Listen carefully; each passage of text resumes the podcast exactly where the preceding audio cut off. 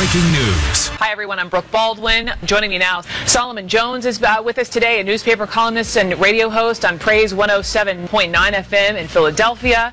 Every Monday, Wednesday, and Friday, our brother from our sister station, Praise 107.9, Solomon Jones, comes up in here and drops knowledge. How you doing, Solomon? I'm good, Q. How you doing, man? Uh, can't wait to see you because on Friday, you'll be with us 5020 City Avenue at McDonald's. So Yep. thank you for that, sir. No doubt, man. I look forward to it. So, look, it's Halloween, right? Yeah. And, and the president's dressed up like the oppressor.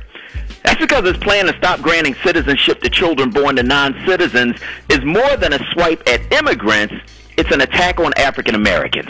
The 14th Amendment, which grants citizenship to anybody born here, was written specifically to protect the rights of former slaves. When it was passed in 1868, it was a lot like now. Political violence was a reality, and freed blacks were targets. Blacks face that kind of moment now, but now we don't face it alone. As recent events have shown us, Jews are not safe in their synagogues, blacks are not safe in grocery stores, women are not safe in their bodies, and law does not equal justice. And if Trump gets his way, things will only get worse. That's because the 14th Amendment is about more than just citizenship. It provides due process in our court system, or at least it's supposed to, and gives us equal protection under the law. And if Trump can take that away with the stroke of a pen, we all gonna be in trouble. Black folks ought to know this because it was the mistreatment of blacks that made the 14th Amendment a thing. After the Civil War, when the 13th Amendment abolished slavery everywhere but in prison, Mississippi and South Carolina adopted laws known as the Black Codes. Those laws made it a crime for blacks to be homeless or without a job. Since millions of black folks had just been freed from slavery, lots of them were homeless and without a job.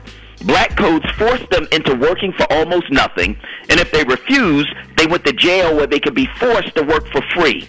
What does all that have to do with now? It's simple.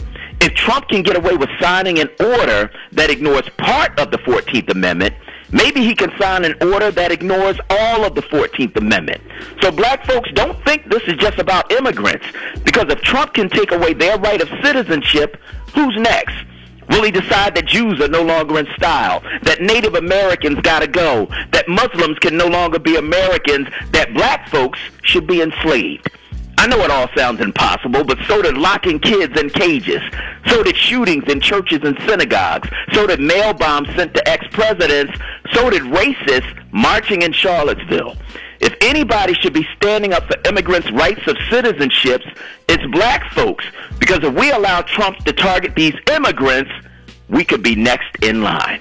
Wow. Our brother from our sister station, Praise 107.9, Solomon Jones. Thank you, sir. No doubt, man. Yes, and we will see you on Friday. Friday, Friday, bruh. 5020 City Avenue.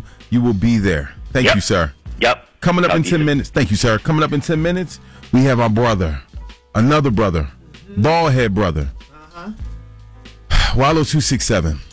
He does our Monday morning motivation, and uh, Wallo had an issue at Whole Foods um, right by the Art Museum. We will talk to him in 10 minutes. Keep it locked right here to the Quincy Harris Morning Show with K Fox, right here on 100.3 WRNB.